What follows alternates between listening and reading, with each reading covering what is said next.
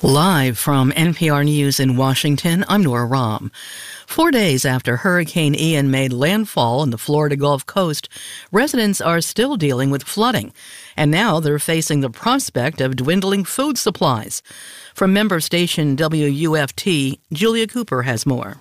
With widespread power outages and destruction to homes and stores, Lee County announced the opening of eight points of distribution, or pods, where residents are able to pick up free food, water, and ice.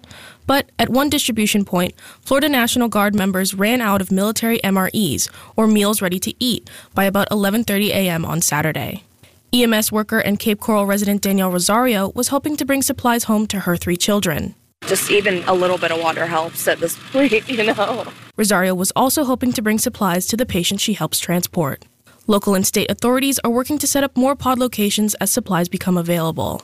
For NPR News, I'm Julia Cooper in Cape Coral.